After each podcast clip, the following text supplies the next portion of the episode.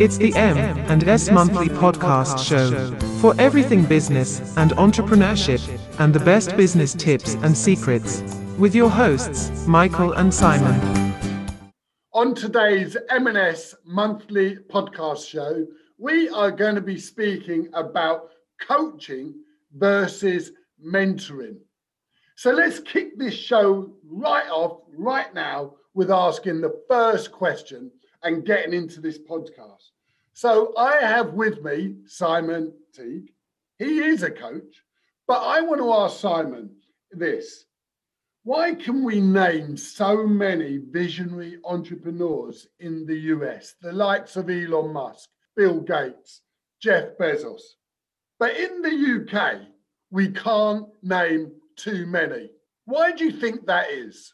I think they have a very different culture in the U- in the US, don't they, Michael? You know, it, it almost seems to be cool to have a shrink, and uh, everybody seems to have a coach. It's almost, you know, you're almost a strange person if you don't have a coach in the US. But in the UK, I think we're catching up with them. There's more and more people who are now seeing the power of coaching and mentoring and they're not and, and they're beginning to realize you know we don't have all the answers do we? We just don't have all the answers as entrepreneurs. Uh, but we can learn from others. I think in the us maybe they just got there that little bit quicker. And when you look at the likes of elon musk and bill gates um, in fact there's a video clip on youtube of bill gates where he says everyone needs a coach and he's a strong advocate of coaching in all the different disciplines in life you know from business coaching to life coaching to health and fitness and well-being. And that's the culture that they have there in the US uh, but I think we're catching them up you know we we have got some great coaches and mentors in the UK uh, some great programs developing. And the UK Scale Up Institute, very interestingly, produced a report. It was 2019 now because we, we don't have any reports back yet from last year because of COVID. And their definition of scale up is growth by 20% or more in a, in a year. And what was quite interesting about that report was they highlighted that all of those businesses had a mentor or a coach or both. And that was the consistent factor that those business owners, entrepreneurs, boards of directors had decided to get external help and support. You know, certainly from my perspective, when I was a keen athlete at a young, very young age, my, I always had a coach with me every Tuesday night, every Thursday night, and every Sunday morning. And I think it's the norm. And I also think that Mo Farah who win who is exceptional with all the gold medals he's ever won. Although he's a one-man show on the track or on the road i know without a shadow of a doubt that he has a whole team of people behind him. But in business i think this is a new thing because certainly when i started out in business you, you're right in what you say. I didn't know where i was going. I didn't know the uh, i didn't have all the tools in my toolbox to help me along the way. And I have to say, at the very beginning, it was a bit of a fumbling buffoon trying yeah. to work it all out. Yeah. And I know I couldn't work it out at that time. But it did take a hell of a lot of time to get all my tools in the box to make the business I was running that time highly successful, highly profitable, and understanding what needed to go on in the background to make the biggest impact. Yeah. So why is this a new thing for British business right now? Well, I think for British business, we've experienced change on an unprecedented scale. Not only have we got the impact of the coronavirus, but it's a double whammy with Brexit. Uh, and it's just so challenging. And, and also, we're trading on a global scale typically and traditionally, Britain has been a cottage industry business. You know, many, many businesses are just very small micro businesses. In fact, I think of the 5.2 million businesses that are registered at Companies House, something like 4.6 million of them are one man bands, are micro businesses. So it just shows you the huge scale of this cottage industry uh, type of nation that we have in, in, in business. But businesses are growing, and where they do grow, they do need help and they need support and insights. And, you know, we can avoid all the costly errors and mistakes that we make in business with the help and support of others. I think that really goes down and aligns with only 1% of all UK business turns over more than 1 million pounds per year. But what do what is your definition of this cottage business industry you mentioned just then? Yes, just the simple fact that many of us that start out in business in the UK, you know, we start on our own and we're we're trading on our own. And I suppose we survive for the first four years. Again, statistics show that three out of four businesses in the UK fail in the first four years. That's either because the owners give up and go back and get employment, or literally the business goes bust in that time. Um, but but we're fighters at the same time, and you know, there are still people setting up businesses today. I think in the last six months, there's been more startups than any other time in the UK's trading history, which is, you know, indicative of people losing their job and deciding to start up a business uh, with something that they're passionate about.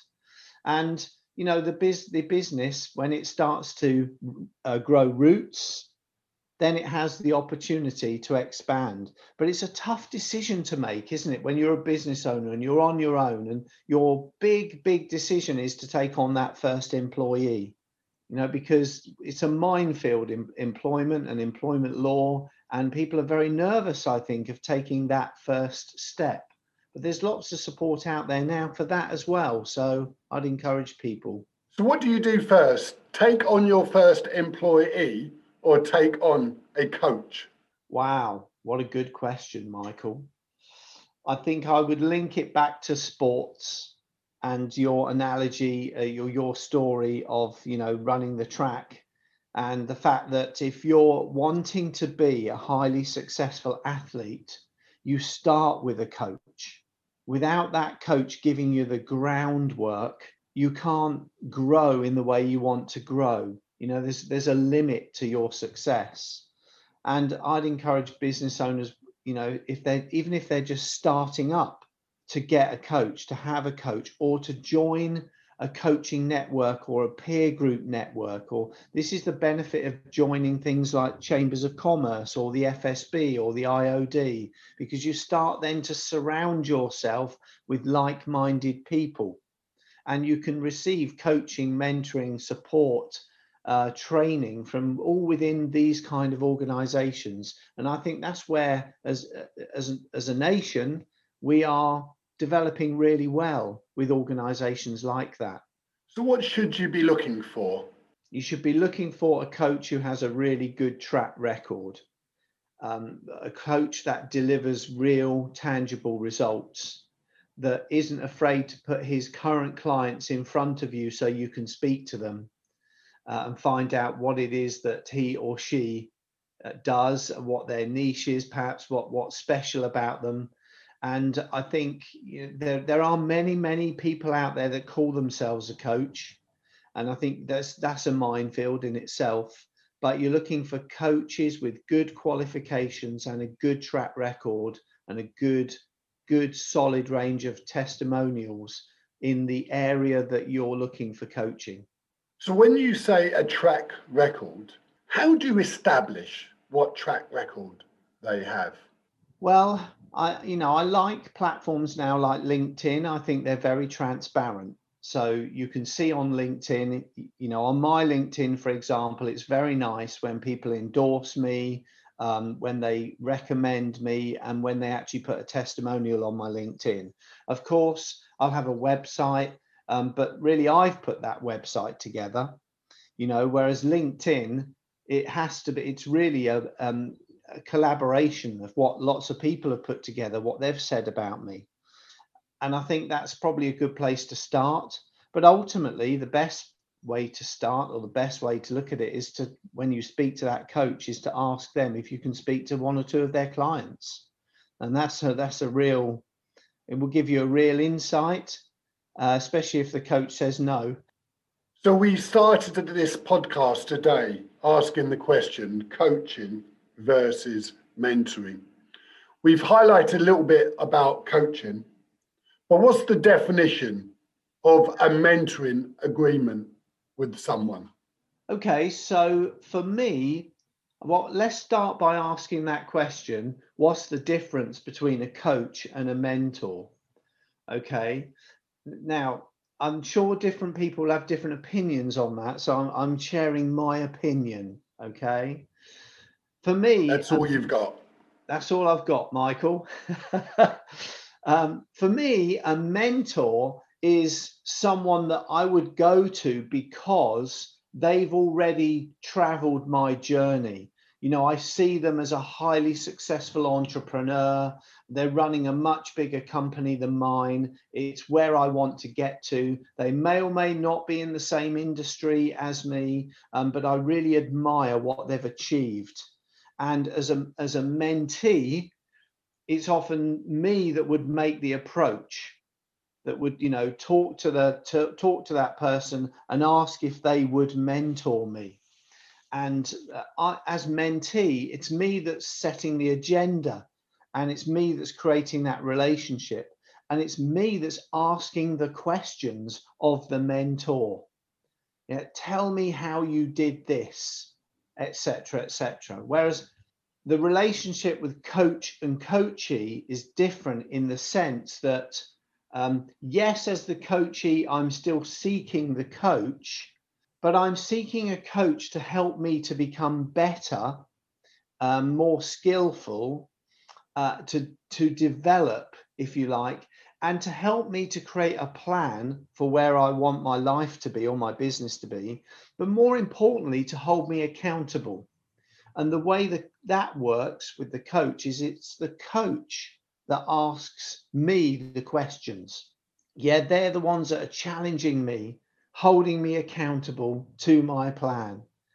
So, to recap, I see the relationship as mentor mentee. It's the mentee asking the questions of the mentor, and coachee and coach, it's the coach asking the questions of the coachee. So, that relationship is the mentee asks the questions of the mentor but the coach is the one that asks the questions of the coachee. And, and in this scenario, the mentee and the coachee are the same person. So, how does the personalities of the individuals affect the relationship?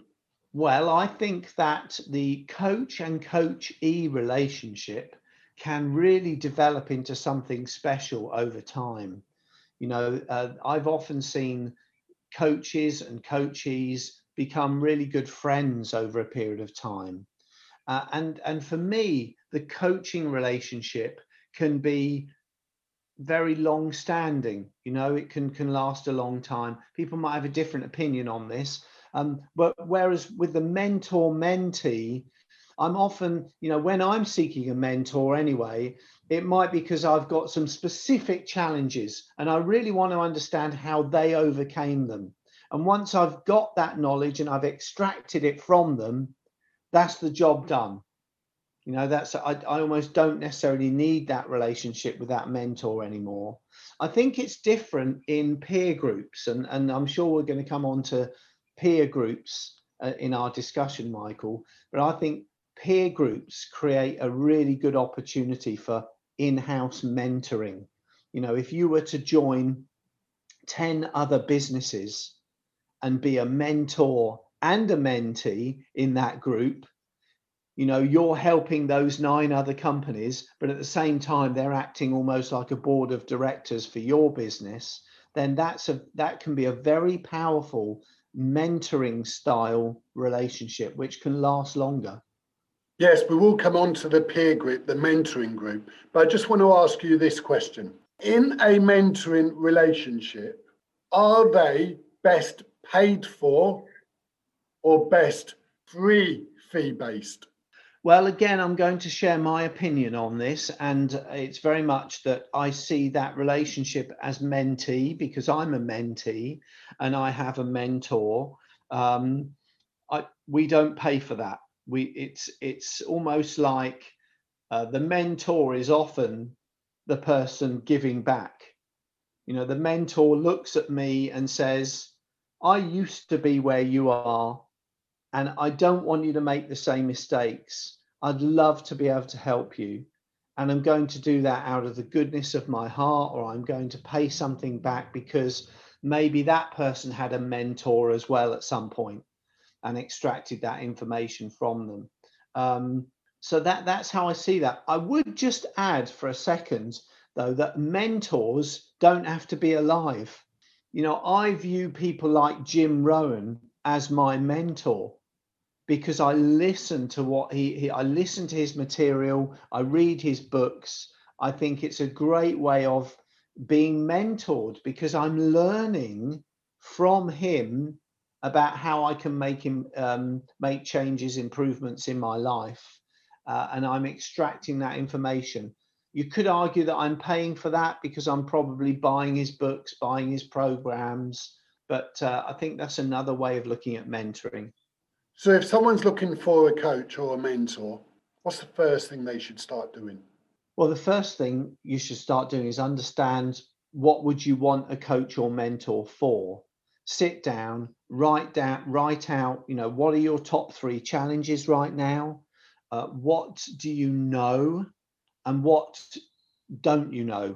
Uh, if, you, if you can establish that, or, you know, do you have certain questions you can't answer, certain solutions that just are eluding you?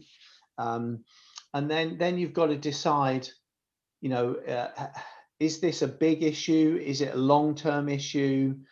uh, where would I be best placed to go? You know, would would would uh, finding a mentor help me right now? Is my business in that place? I, I often look at it um, from the perspective that I suppose one of the questions you could ask is how much do I want to grow my business?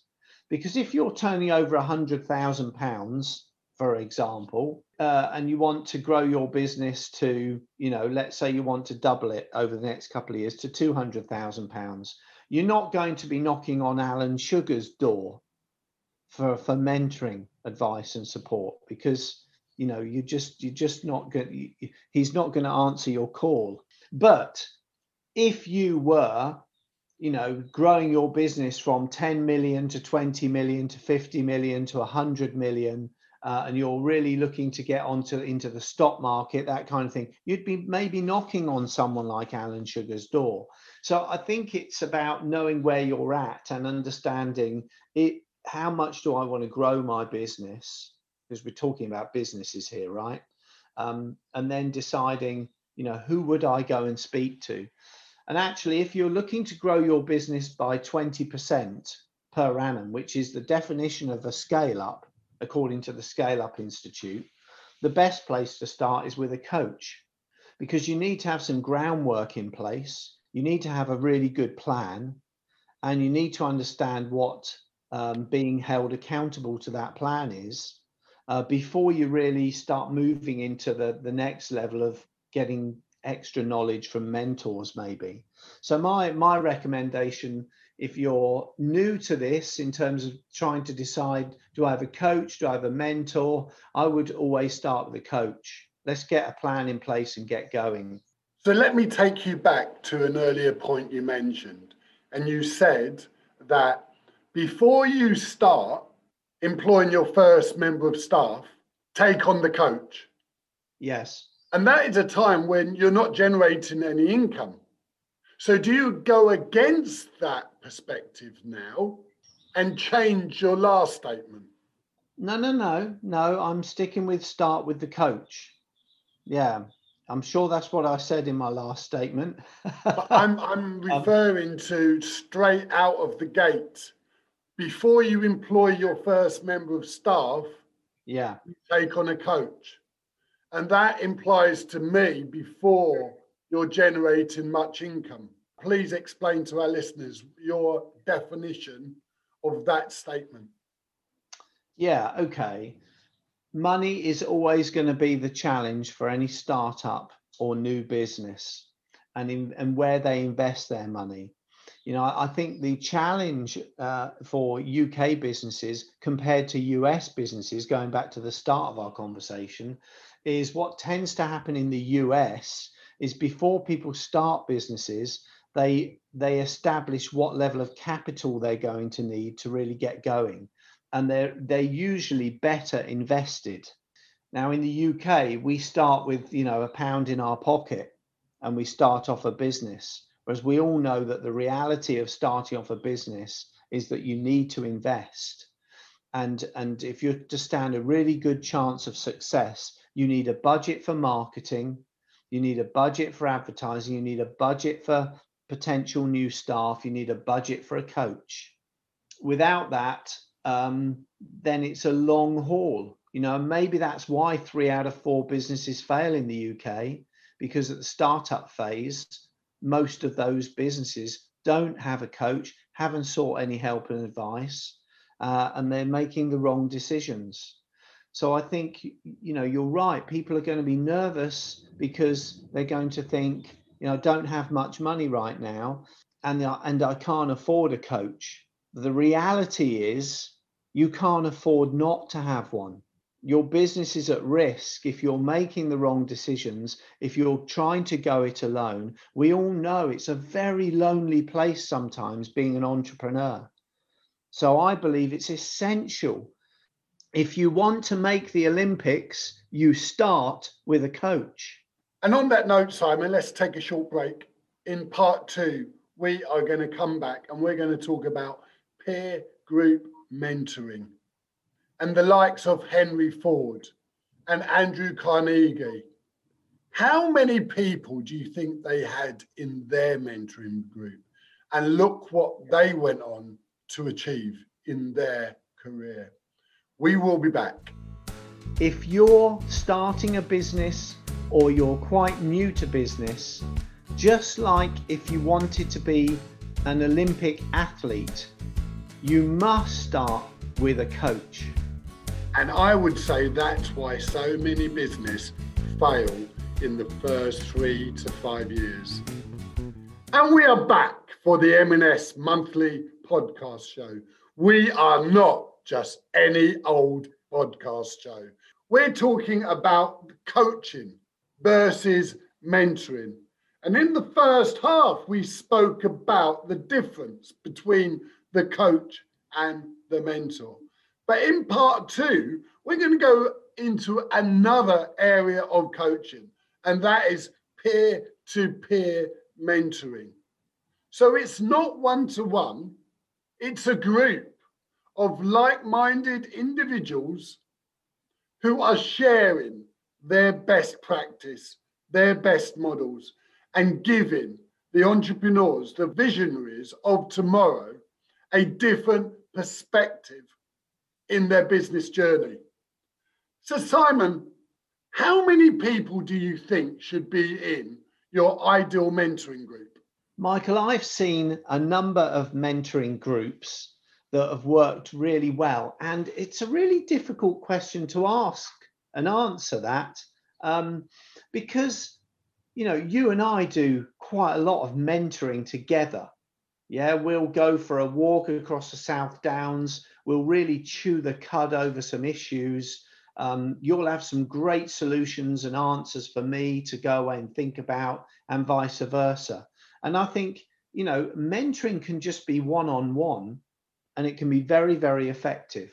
But a mentoring group, wow. Well, I know that Andrew Carnegie, who was the world's richest man, wasn't he, in the 1930s? He, I, I can't remember the exact number, I'm sure you've got it, but he had dozens and dozens of people, I think, in his mentoring group.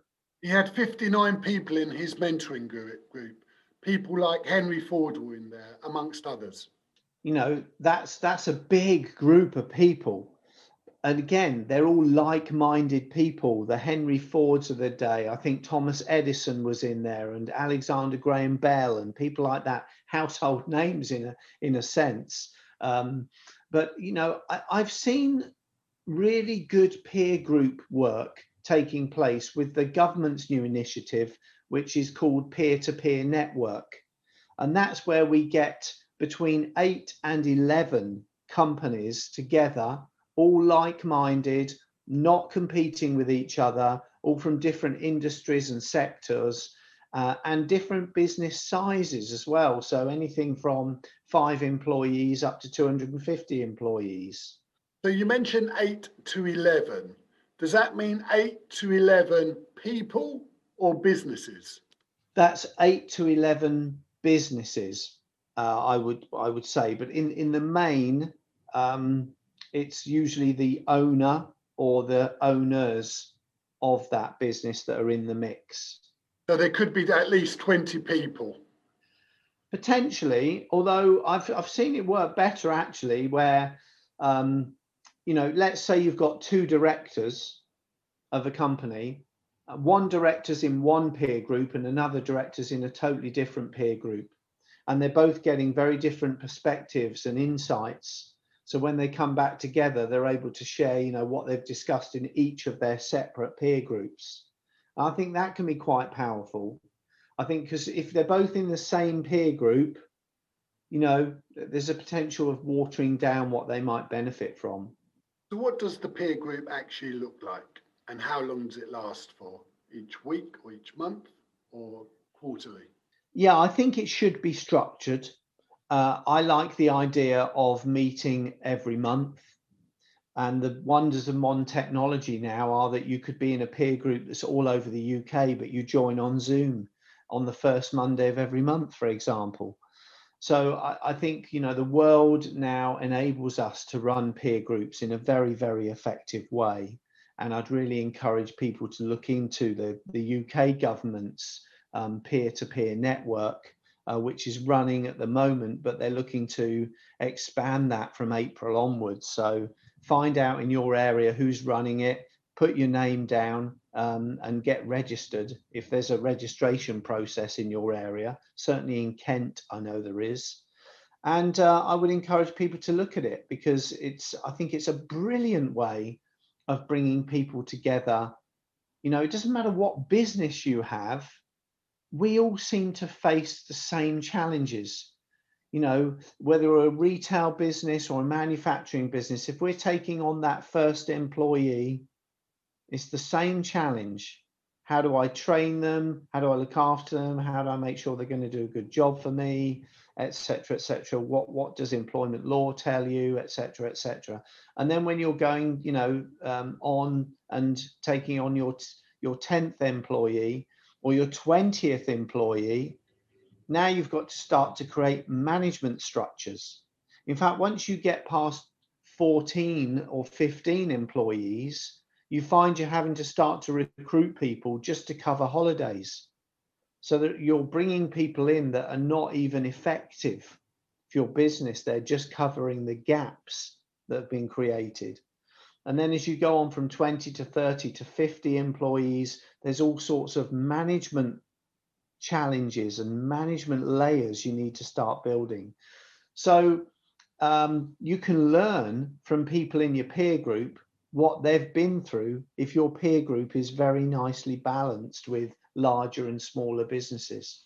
So if someone was starting their business journey right now and they were deciding to take on that first employee, what you're saying is stop, recruit your first coach, and build a networking group where you get a power network of best guidance, best advice to power you on through that doldrum of the first three to five years where people either succeed or fail.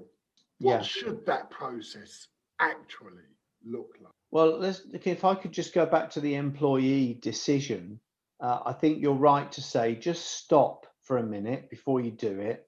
Um, you know you might be able to speak to a coach uh, and get some input uh, at the start of a coaching relationship to get a view um, but but if you're part of a peer network as well you'll also have the opportunity to get their views you know, because sometimes you might you might find you don't need that employee you might find that rather than employ someone you can find the skills and the and the capacity to do that work by um, outsourcing.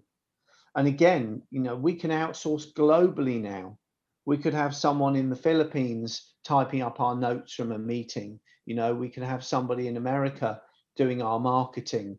We we could, you know, there's the it's a global business world, and we should take advantage of that. Stay lean, and make sure that you've got experts helping you to grow your business.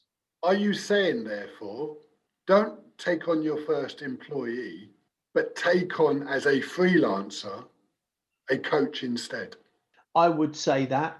I definitely would say that. Of course, I would because I'm a coach. um, uh, it's not a cut and dried decision, of course, because it'll all depend on finance and where you stand with your business and funding. But you know, I've seen businesses that have taken on that first employee and it's been a huge mistake. The cost of getting employment wrong is enormous, both in time and money. And it might seem like an unnecessary expense to take a coach on, but actually, that could give you a huge return on investment because you'll start to make more um, informed decisions. You know because when we start up in business i don't know about you michael but when i started up in business i was an amateur and i made lots of mistakes. Costly mistakes. Very costly both on my time on my money on my reputation on my sleepless nights you know and i think a lot of these things can be avoided if we make the wise decision to invest our time and money in getting some kind of coaching or mentoring input. So let me ask you this question. If people are deciding whether to take on a coach instead of an employee, do you think that people should join a peer to peer group instead of taking on a coach or recruiting their first member of staff? Good question. Michael, everybody's in a different place, you know, and I wouldn't actually advise on this at this point. What I would say is it's got to be what's right for you. And it might be right for someone to sign up and join a peer group first before taking on a coach. And with other people, it might be take on the coach before you join the peer group. For others, it might be do both at the same time. What we do know is that most businesses don't do anything. They don't take on a coach, they don't join a mentoring group, they don't get the benefit of that external input. They they they suffer like I suffered in the first few years of business, being very lonely, making the wrong decisions, costing me lots of money, and um, you eventually either give up or you persevere and there were many years I look back on and think, well, I, I'm here because I persevered. But with hindsight, I wished I'd have got a bit of advice, a bit of support.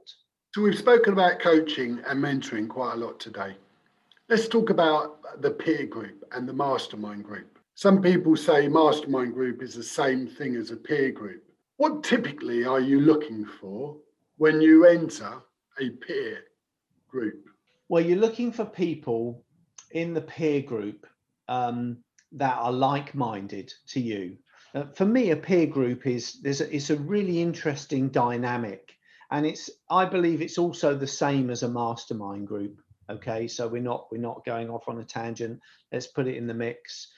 Uh, it's a very interesting dynamic in the sense that if I join a peer group, my number one motivation needs to be that I'm there to help those other businesses. In return, I'll get lots of help and input from those company directors as well. But my number one motivation should be about helping them, not going there for my benefit. And I think that that gets wrong in people's mind.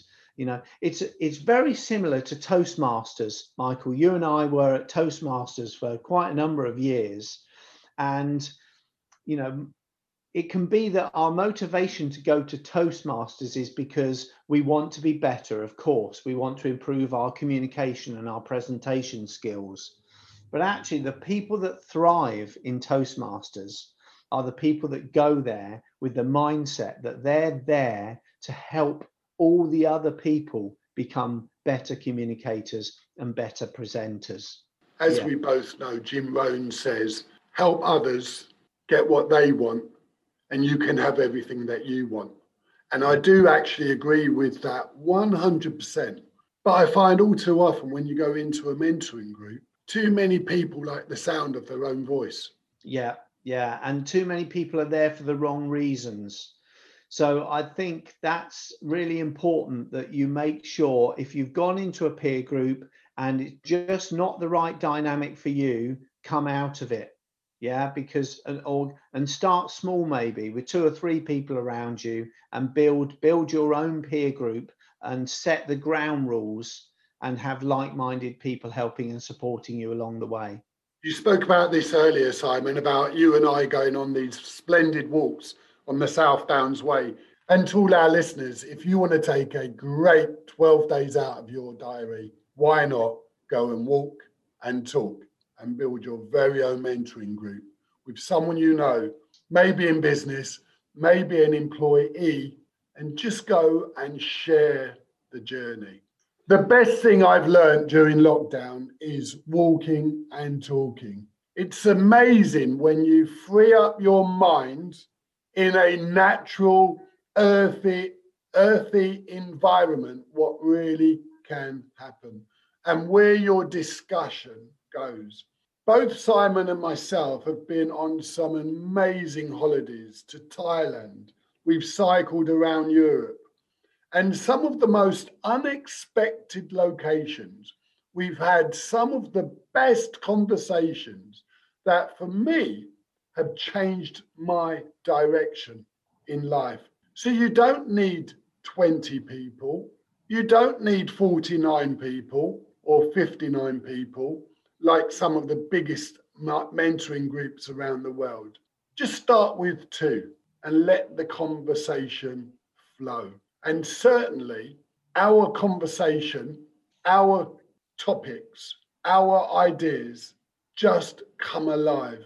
We call this being an accountability partner, not peer, not coach, not mentor, accountability.